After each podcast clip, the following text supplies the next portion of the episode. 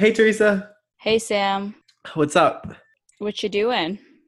Um, putting on a face mask for the first time. Ew. Ew. Oh my god, bro, that's actually so scary. I, I feel like that like scene in Silence of the Lambs where he's like, Dude, it's just like white and then it's just your hair spiking out. That's actually terrifying. "This is self care right here." Okay, thanks, Sam. well, for today's episode, we'll be talking about the album RTJ4 over a cup of iced tea with lemon. Then we'll interview my friend Yabi about her thoughts on the film.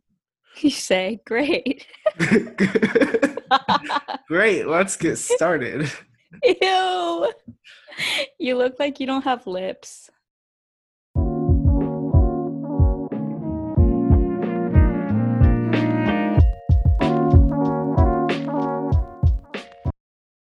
So the reason I chose this drink today is because I knew we were going to record early-ish in the morning, and it's been really hot in Chicago these last couple days, and I wanted to wake up with an early morning drink that can feel a little bit refreshing. And for me, this drink did a really good job of that.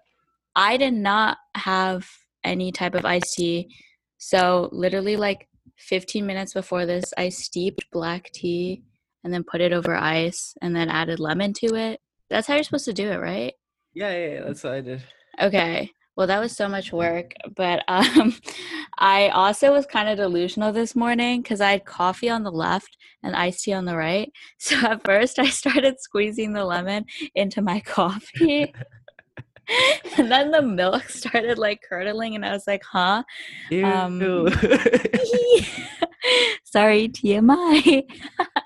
so, getting this drink was a struggle. I also didn't put any sugar in it. Do you put sugar in yours? I feel like whenever I make iced tea, I never need sugar because it's always pretty weak. But I know whenever I get like any professionally made iced tea, it always feels like so bitter, and I can't. I don't get the people who can drink that without any sugar. Like I, ugh. That's so weird, dude.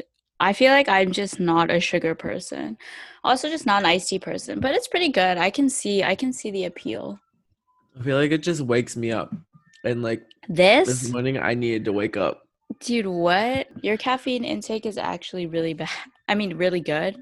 I don't know what I'm trying to No, say. I mean for me, it's like the cold. Like I, I can't wake up with warm drinks as well as I can with cold ones. Because with warm ones, I'm like, Oh. oh, okay, chill. and cold ones, it's like, Interesting. the fuck up. it's just triggering. yes, it's like, okay, no more sleeping. You yeah. Okay, let's get into the album we're going to talk about today. We are going to talk about Run the Jewels 4, which is the fourth installment in El-P and Killer Mike's series of albums under the name Run the Jewels. So, Teresa, can you tell us a bit about how you found the album and what this album and more the Run the Jewels project in general means to you? Yeah, so I found this album. Well, I knew I was it was coming out for a while, but obviously they released it early because of the protests and what's happening. Yeah, I found Run the Jewels through Close Your Eyes and Count to Fuck. And at first, I don't think that I really liked Run the Jewels. I think I would always get them confused with Death Grips. like early on in high school. no way, that's Um, wild. because it was both like kind of like in the realm of chaotic music for me but obviously over the years they grew on me and now we're here what about you sam how did you not only find this album but also run the jewels Yeah, I found Run the Jewels, I think with Run the Jewels 1. I think it was Banana Clipper. I heard it for the first time and I was in love from the very first line because he says, I run with the something like an African elephant or something. I was like, Mm. bars, okay, bars.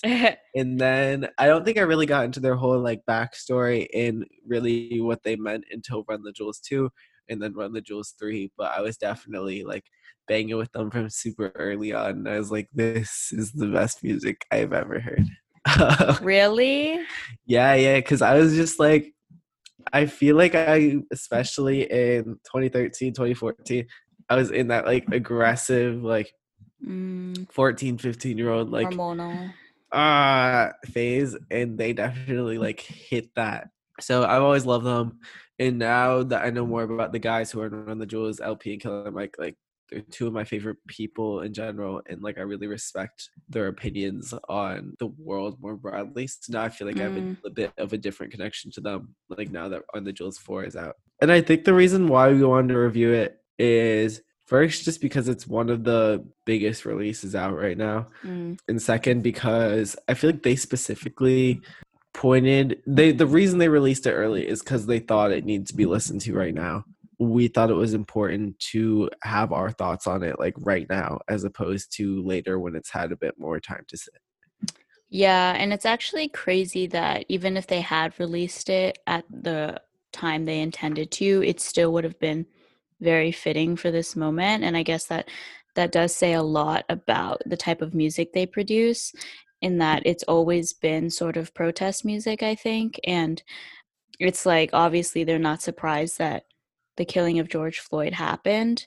And I think that their music reflects that, given that it was planned to release in this moment and then this just movement just happened to be happening right now. Yeah, I mean it's like definitely intense in the context of what's happening cuz in a way it feels like they wrote this album in response but really it was kind of a Mhm. precursor or a prediction which Yeah. is wild that they can make an album that feels like that So, do you have any background that you could give us on Run the Jewels? Because personally, I didn't really know that much about Killer Mike and El-P until a few months ago. so killer mike and El-P before they became run the jewels were both super super highly respected like rappers in their own rights. El-P is from new york. He released an album called fantastic damage in the late 90s and that kind of jump started his career. Then he went solo and had a multiple album run and his albums his solo albums if you haven't listened to them are wild. It's just like walls of noise and he's just like rapping nonstop over them and one of my favorite things about his solo albums is like he'll rap till the end of a bar and then like loop his voice over the start of the next one so it's like there's Oh. no breaks. There's just words words words words and it's intense. If you read his lyric sheets they're like books he released music in the underground in New York till like 2012 and then Killer Mike is from Atlanta. He was kind of in the underground Atlanta, also a bit mainstream, and he just was known for releasing kind of hardcore, like straight hip hop, just rapping his ass off over beats. So they linked up in 2013 for Run the Jewels 1, and the impact was pretty immediate their sounds really just meshed together and they'd already linked up a bit before that and El-P had produced some of killer mike's records. But i think after run the jewels 1 they became really really good friends. Run the jewels 2 and 3 have just been like 2 3 and 4 i guess now have really showed their friendship and showed that i don't think that this series is ever going to end as long as they stay friends because it seems like they really really enjoy making music together and i think you can kind of hear that on the mic. The one other thing that's worth mentioning is that the sound of their albums changes pretty drastically on each release. Mm, like run the jewels one i think i don't know if you could speak to it teresa but i think it sounded like a bit primitive. It was like very simple and it was just them both doing their thing. Run the jewels 2 was just like banger after banger that's the one that kind of got them famous i saw them at lollapalooza after that one right, they right. were yeah they were everywhere and then run the jewels 3 i Blue album. personally don't like but that's like when they became i think more in the political spotlight Mm, and Mike started speaking out a lot. And it has great songs. It just to me feels like a bit too polished. And then we're gonna talk about the Sound of Four actually coming up with Teresa's friend Yabi. Yeah, I I would agree. I feel like when I think about Run the Jewels, I usually mm. just think about RTJ2 and not really RTJ3. But also, I think that what you said was correct earlier, just about how you loved the people, because I think that that's such an important element to their music, the individuals themselves, and I guess how they work together. Because I read that they were introduced by the Adult Swim executive Jason DeMarco in 2012, which is actually so late. Both of them already fully had careers Slowly. and then they met. And I read that they originally, I think, when they went on tour, it would be like El-P would do a set and then Killer Mike would do a set. And then they would come together to do Run the Jewels. And then that's when they realized, like, after they performed in that together set, that that energy was the most hype. I don't think they even realized how well they meshed together before that moment. Wouldn't that be crazy to meet someone that late in your career who totally like meshes with your music and just you start a completely new thing? And like they haven't released any solo records since the first Run the Jewels came out. That's out. So like, cute. That's this actually is just like adorable. what they do now. Wait, but I heard that they had a break after like RTJ three. They were like burnt out or something. Yeah. I mean, I think they had a break, but they were never like broken up. It was never like they're not to make albums anymore. But also, if you look at the first three Run the Jewels 2013, 2014, 2016, that's such a little time to crank out three albums. So, like, yeah, I think they just needed a break to just chill. I think that it just shows how. I guess like an artist's brand is so important in the sense that I feel like you never question their moral values. I feel like they've been very adamant about their political statements and what they support. And also, I just love the consistency and not only the names of their albums, but also the symbol with the gun and the fist, which mm-hmm. is like so iconic. There are like so many pictures of people repping that like after important moments in their lives like after someone gave birth and stuff like that and that's just crazy. If you're in spaces where people know about run the jewels they're a symbol and killer mike has become i'd say like lately a controversial oh, always kind of a controversial symbol but somebody who's like super outspoken and has views which I think deserve the attention they're getting. I think his stance on guns is super interesting. I think. Wait, what did he say about guns? He just believes that every Black American should own a gun. I did not know that he thought that. Interesting. I know that um and we'll talk about this later when Yabi comes on, but his speech in Atlanta about George Floyd and the protests, that yeah. received very good attention because he was so emotional, obviously. And I think it received attention from not only Run the Jewels fans, but also people in general. And also, I think that he made a really good point about how he wishes the protests were more organized. And that's the important thing in his eyes. I've seen a lot of people share that video and I've like responded being like, yes, Killer Mike. And they're like, yeah, that Mike dude. And I'm like, okay, we're on different pages. Yeah, and the one other thing I'd say before we bring on Yabi, if you haven't seen his TV show called Trigger Warning, it's on Netflix. I at first thought it was just gonna be like corny celebrity kind of being preachy. And in some ways it is, but he also just is very much does activism in his own way and the way he addresses like a bunch of stuff on the show trigger warning i think is awesome. So if you're looking for a show to binge right now that's a quick easy short show that you get to like kind of interact with killer mike and listen to what his political message is i haven't watched trigger warning so i'll have to get on that but why don't we call on yabi because i know she has hella thoughts on this album. But before we call her on, we're just going to say a few words about her. Wow, every time I say that, it sounds like someone's dead. um, Yabi, I got close with this year because I met her over the summer. And her knowledge on music and culture in general is actually just insane. Like, you could name pretty much any artist and she would know exactly who you're talking about, the background, how they fit in with the music scene. And yeah, her general pop culture knowledge is incredible. I've never seen anyone with that much passion for pop culture. And I really respect her for that. Yeah, it's just really fun talking to her and hanging out with her in general. Yeah, I've only met Yabi once, and she was actually dressed as a mime. I think because it was Halloween. I don't really remember why. yeah, we went out. That's why you don't remember. so now, like, my image of her in my head is like a mime. Oh. So I'm excited to like see her so I can have a new image. but she was really sweet and like I could tell immediately just there was just power like oozing out of her. So I'm excited to get to talk to her and I'm sure it sounds like you shots. were drunk. That's what this description sounds like. I was drunk, but Thank all right, you, let's Sam. bring her on. Yeah. Hey, Hello, hello. Hi, Yabi. How are you you? look so professional, Tisa. This is the first time I put on clothes. Yeah, I'm wearing my fancy pajamas. Let's go. Thank you for coming onto this podcast, taking your lunch break. We know you're very busy with your internship, research. Both. Can you introduce yourself to the audience? Hi, I'm Yabi.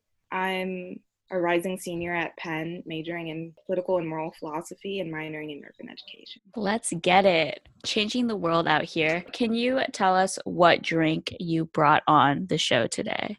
Iced matcha with almond milk. Matcha is really expensive, so it's not looking very green. Bro, that's why you got to get it from the Asian markets. They sell it for cheap there. Don't get matcha from Whole Foods. You're playing yourself. That's what I did. you are playing. I knew it. I knew it. So why almond milk? I hate almond milk, is why I'm asking. because Costco doesn't sell oat milk in bulk.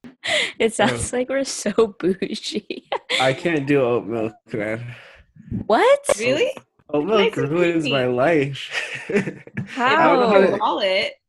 I don't know how to explain it. It's just like it makes me feel truly awful. But oats, like I'm fine with.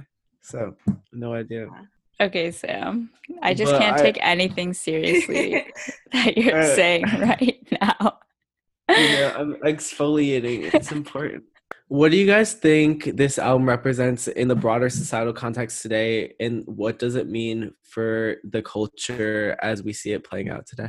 When this album came out, a lot of people assumed that they might have re recorded certain aspects to fit what's going on right now.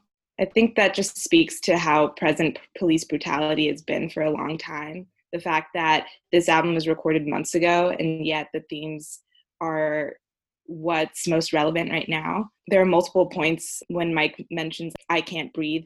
And you would think that that's like a direct reference to George Floyd, but it's not. It's just a reference to what a lot of Black people have been experiencing for decades now.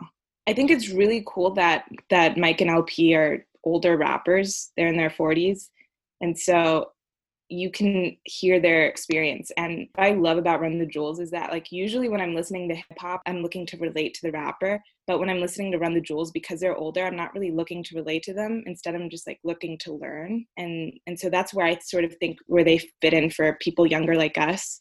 They're sort of like mentors or like father figures to us because they have a lot to to teach and they've experienced a lot. Yeah, I totally agree. I think their views aren't as widely held by most young people, but I think that a lot of people still respect what they have to say, which I think is super rare for rappers their age. Like, if you've been on Twitter, it seems like every other day, like LL Cool J is getting canceled, or some older rapper is coming out with a statement that makes absolutely no sense and is like, you're clearly out of step. And I think it's incredible that Killer Mike and El-P can still have extreme consistency in their views and still be respected by the culture as a whole, even though they are older rappers who have had a lot more experience and a lot more time to settle into their views. Yabi, going back to what you said before about how them releasing the album feels very much in the present moment, even though it was unintentional.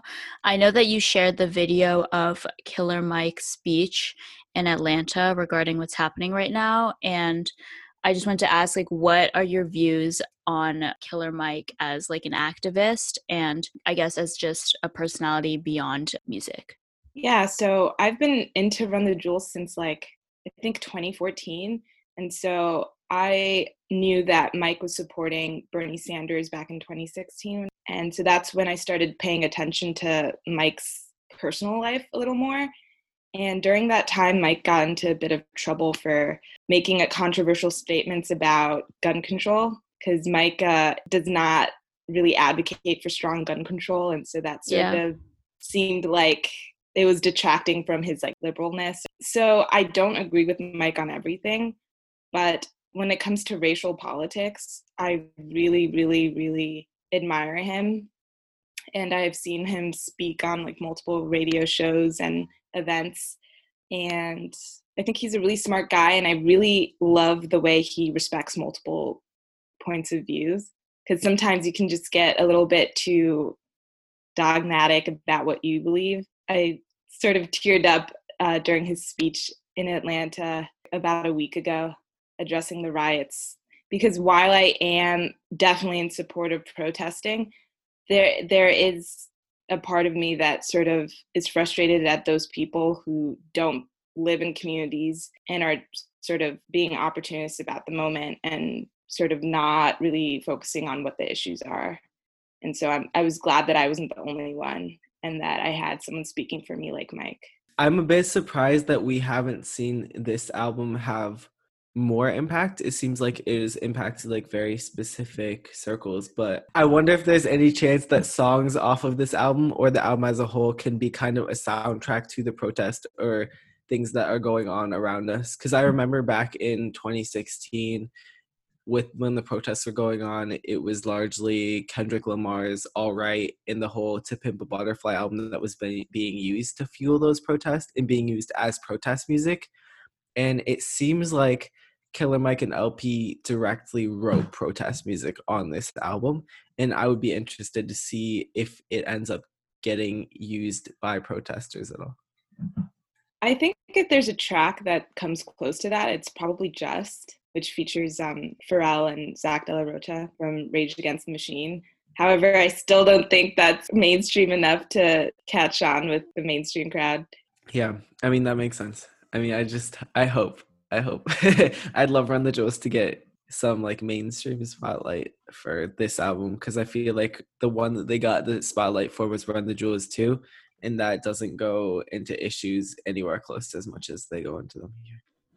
Yabi in referral to the track Just, there is a line look at all these slave masters posing on your dollar. Do you think it is also Run the Jewels sound, I guess, that makes it seem more like protest music as opposed to simply their lyrics. Oh yeah, we should focus on their sound a little more because El-P's not only a rapper, he's also producing all of RTJ's stuff. So that's part of his contribution. And he has a really like distinct sound. It's very in your face, bombastic, loud.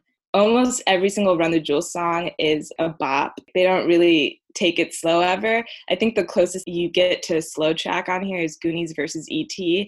I think that's the worst track on the album. It doesn't really suit them to have this like sort of vibey style. So I think keeping the tempo up is like the right move. And I think it sort of underlines what they're saying a little better, having like a louder instrumental, very like drum driven. Although sometimes I wonder if that's sort of a weakness of Run the Jewels that they don't really play with multiple sounds. Other rappers usually use multiple producers, and so you can like you can hear that whereas run the jewels mainly sticks to one so. Yeah i totally agree with that but also i think it's impressive that like if i heard a song from run the jewels one i would know it was from one versus two versus three. Like i think while their albums all sound very like homogenous El-P is really good at mixing up his sound between albums and changing exactly what he's doing because i think if you heard a song from each project, you could tell that they were from different projects. I will say though, there are like two samples on here that I could like pick out. One of which was on Ooh La La. There's like a Gang Starr sample, that piano line. And Ooh La La is, even though it was, it was, like, I think the lead single on this album, it's also one of my least favorites. I'd say Goonies versus E.T. and Ooh La La are my least favorites. Ooh La La I didn't like because I thought that the chorus was weak the repeating piano line was getting a bit boring throughout. And then the other sample, it's a, a Gang of Four sample, uh, the ground below. So there's like this guitar riff repeating throughout. And all that it made me want to do is just listen to the original song Ether by Gang of Four. I just I just did not like that song either. The guitar mix was just weird and um I did like the way that the drum beat on the sample got a little louder at the end. I thought that brought the song to new heights. But aside from that, didn't really like that song so much. But those are like the three weakest songs. Don't get me wrong. The rest of the album's pretty damn strong, and I still love the album. Damn, that ooh la la was a hot take because I, I that was definitely one of my favorite songs. The video made me warm up to the song a little more, to be honest. The what? The music video. Mm. You know how sometimes you watch a music video and you like the song a little more. Yeah, Yeah, I just thought that um especially with this project, I think my initial impression running through the whole thing was that I think that it it meshed together more cleanly than a lot of their other albums. And especially I think it started off super strong with Yankee and the Brave when they start with back at it like a crack addict, like right off the album.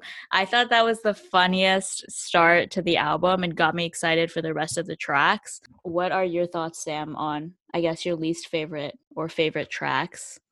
Yeah, for me, yeah, I agree. I love Ooh La La. It's just hits. I think while Ooh La La might have been the first single, I think they released Yankee and the Brave before that. They just didn't publicize it as much.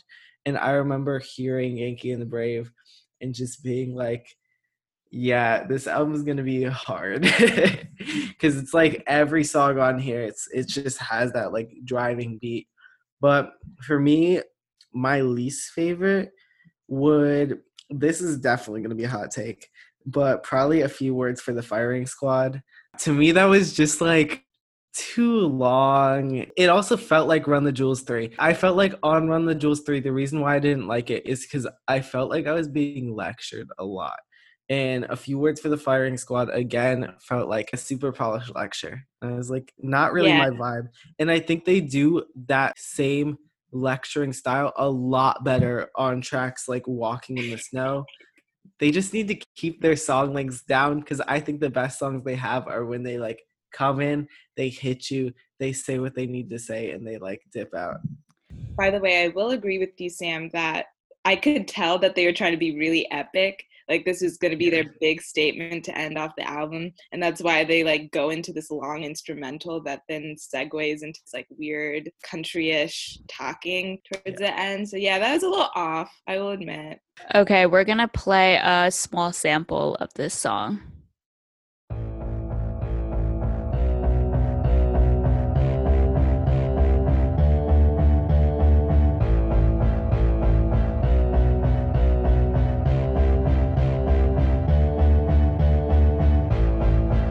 I woke up early once again, it's four days straight. I didn't wake you, baby, I just watched you lay.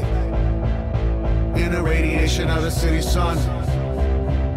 I am in love with you, it is my only grace. You know how everything can seem a little out of place. All of my life it seemed to be the only normal state. So being a normal never really meant me being insane. Being clear about the Okay, listening to that again, I personally really like this song. Yeah, the start is epic. the, it's the start. Okay, I had no idea though that it was so long. Think about song. listening to the song outside of the context of the album. It's not the kind of song that you just want to listen to like out of the blue on its own. Like it would make no sense to sit through that ending. It's like watching the end of the movie like without any context. So, No, I, I agree with that. I think that the only song that I've listened to outside the context of this album is Ooh La La. Like the rest of it, I've just listened to the album over and over again as a whole. Yeah, and to me, my least favorite songs on Run the Jewels 3 were like Thursday in the Danger Room, like the longer ones that were super polished. This just threw me back to that. I don't know when they recorded this song, but to me, it didn't sound as at home in the context of Run the Jewels 4. What was your number one song on this album? Either of you? I feel like most people are going to walk away saying that Just is their favorite song. However, I think like my personal favorite is Holy Calamafuck. And it has my favorite line on this album until you rob a hype beast, you ain't seen sadness. It makes a Clockwork Orange reference, which is my favorite movie of all time. And so I just really love that line. Two of my favorite things hating on hype beasts and a Clockwork Orange. Yo, that was so specific. What is the Clockwork Orange reference? I think it was like until you rob a hype beast, you ain't seen sadness, clock orange, madness, whatever. I really think that whole section of the album just like rides. I felt like the whole time I was like up, and it just felt like it hit in like I feel like typical El-P beats just like kind of knock you on your ass. And with Holy Calamafuck, it, it felt like a deeper hitting. I don't know if that makes sense, but it felt like it took a little while before it really warmed up. So we're just gonna play a little bit of Holy Calamafuck right now.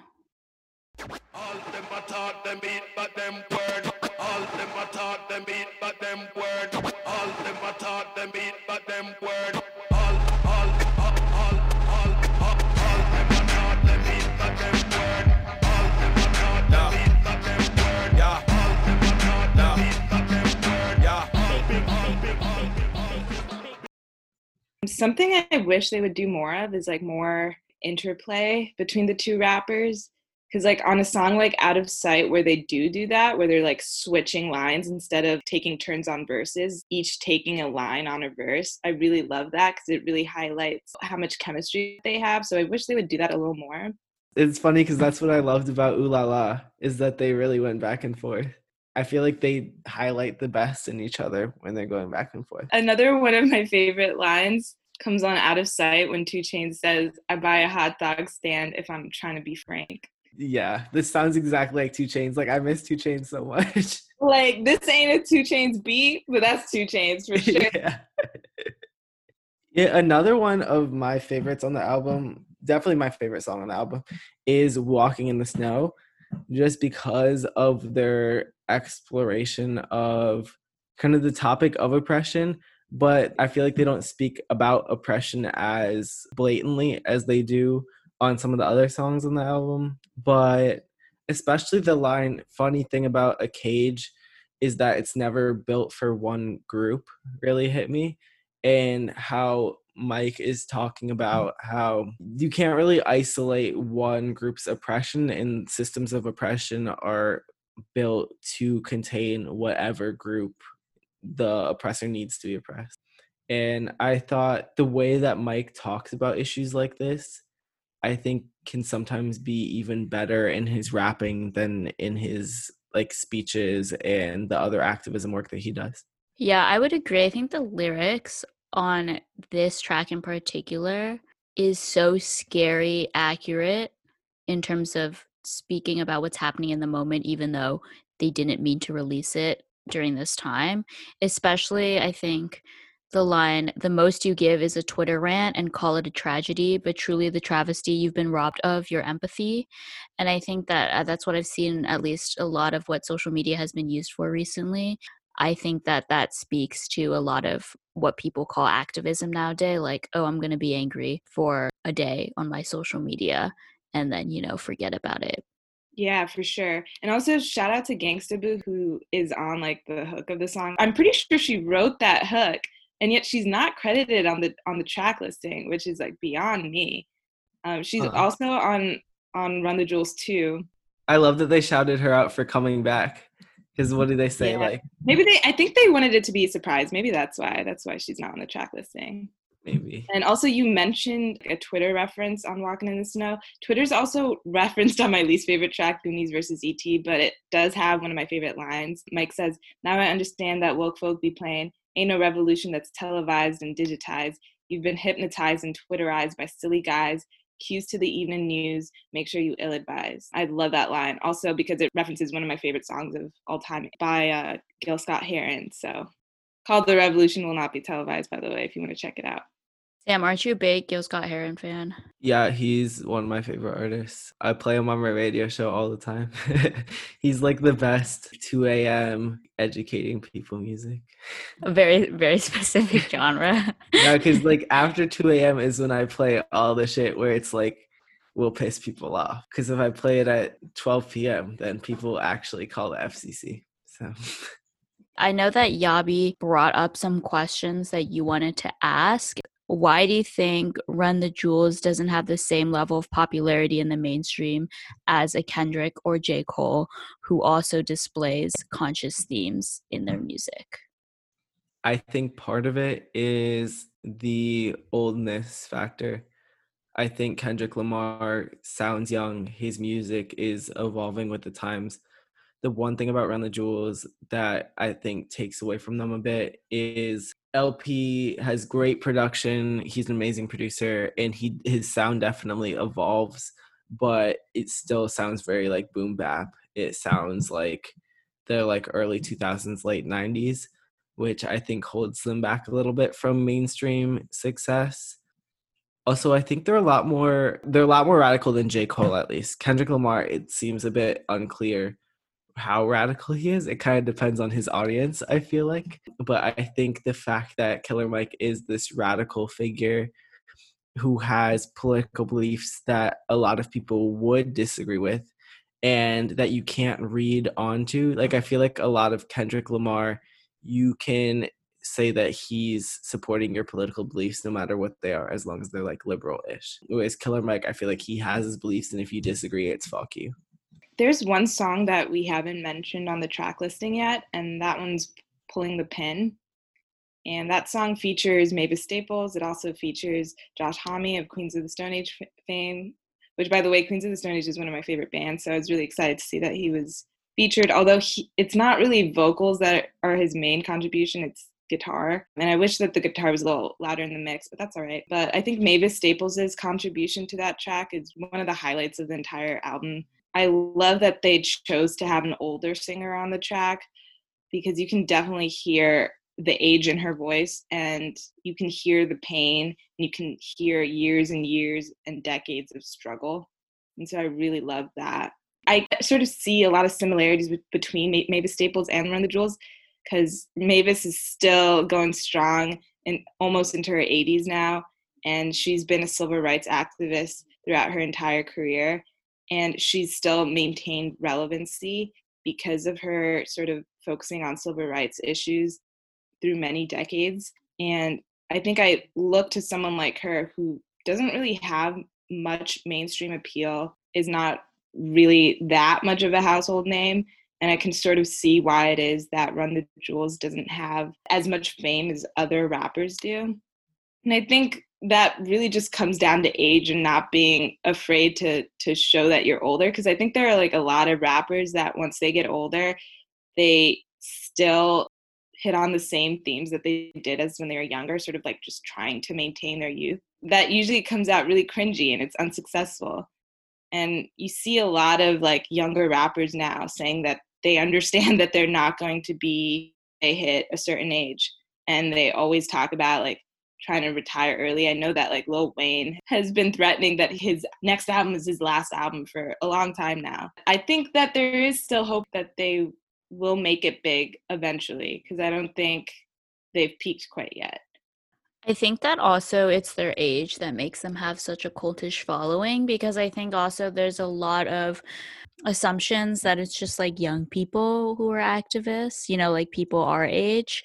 And that's, I guess, what also discredits a lot of activism because it's like, oh, they're just young and radical and stuff.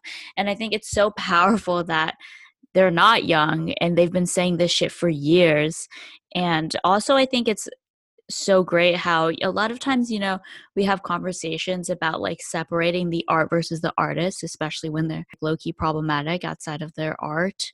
But i think with run the jewels what is so strong about them is that it is impossible to separate the art from the artist with them and that's also what makes their music so strong is because they practice what they preach all the time. Yeah and i think even if run the jewels doesn't leave some legacy as one of the greatest rap groups of all time. Part of what I love about Run the Jewels is that it solidified their solo careers as being incredible because El-P is my one in my top 10 rappers of all time as a solo artist and seeing people go back and visit his solo work because of Run the Jewels and also having that being solidified as canon in terms of like Run the Jewels' work. I love that El-P's work is getting shine. I was never that big a fan of Killer Mike before Run the Jewels, but I know that he was super influential in Atlanta, and I'm happy that that work is getting shine as well. So even if Run the Jewels doesn't leave a legacy, I love that it solidified the legacies of both artists as solo rappers. Yeah, I agree with you, Sam. Killer Mike sort of started off his career a bit weak, let's be honest. Um, he had some features on OutKast albums that really stood out. However, the production on his solo work before El-P started working with him was pretty weak. And I think while Killer Mike was always a strong rapper, I think production was holding him back from reaching a wider audience. And then on R.A.P. Music, I think back in the early 2010s, El-P produced that album, although it was a Killer Mike solo album, and that's when Killer Mike finally found some like mainstream success. And then finally, we got Run the Jewels in like 2012, I think, um, with their debut album. And I think it's like it's really cool to see how they lift each other up, how like they make each other better, working in unison. And so I think that's why instead of focusing on their solo careers at this point. I think they have an understanding that working as a duo is what the future is for them because I don't think either of them are really wanting to work on solo work at this point. Is Run the Jewels still working for you guys? Is this something that you will keep coming back and revisiting every album, or do you think they need to switch something up? I feel like hip hop is getting more and more experimental. I think back when Run the Jewels first came out, they had a really unique sound. You hadn't heard anything like them. And then at this point, it's like I think what they have to say is more interesting than their sound because we've heard more aggressive sounding, more experimental hip hop, more artsy hip hop. And so if Run the Jewels is to maintain their relevance, I think it's just going to have to do with mainly like lyrics and how inventive they are. I know that as you age, it's a it's a bit harder to be creative in the lyrical sense. Like you feel like you're running out of topics to speak on. And I sort of I trust El-P with the production side of things because he's super consistent. And so I think it's really just come down to lyrical themes. Yeah, I think that's an interesting comment because I think that there's this expectation that I guess artists have to evolve in a certain way, like with sound, especially. And I just don't think that's a really fair expectation because personally, I don't think an artist is weaker because they don't diversify. I mean, I think that artists should involve should evolve in one way or another through time, but I don't think that because their sound isn't super different from when they first started, it's necessarily a negative thing for their brand. Mm, that's I feel kind of the opposite way. Like I definitely don't think an artist should do anything that they don't want to do, but for me as a listener, I definitely get fatigue. I have a really hard time with artists in general who put out albums that sound very, very samey, which is a lot of the reason I like don't like artists like J. Cole, like people like that, because I feel like Yeah, but we hate J. Cole for multiple other reasons. No, but what I'm saying is like I like hate J. Cole. I hate J. Cole too. Uh yeah, J. Cole is trash. But that's what was my point. like a lot of the reason I think he's trash is because he releases the same album over and over. Like I really liked Born Sinner. Like that shit hit when I was like 13. But then he released Born Sinner like 30 more times and now it's just like not hitting the same way. But for me, if that evolution doesn't happen, I just lose interest. And to be like honest, objectively, I like a lot of things. I like most things about this album, but I'm not returning to in the like Run the Jewels one that was like on rotation, rotation, rotation, rotation. Two, same thing. Three, I started being like, okay, I like know this sound. I listened to it a couple times. I like was like it's cool, and then I haven't I haven't really listened to it since. Like I haven't gone back to it. And then four, I like this better than Run the Jewels three, but I don't know that I'm gonna go back to it, especially because I already have those memories attached to one and two, and this to me feels like a not quite as good version of one and two, even though they are saying different things, and I think they're like more interesting statements as full works. I think it really comes down to like when you discovered Run the Jewels and through which album. Because I discovered them through Run the Jewels 2.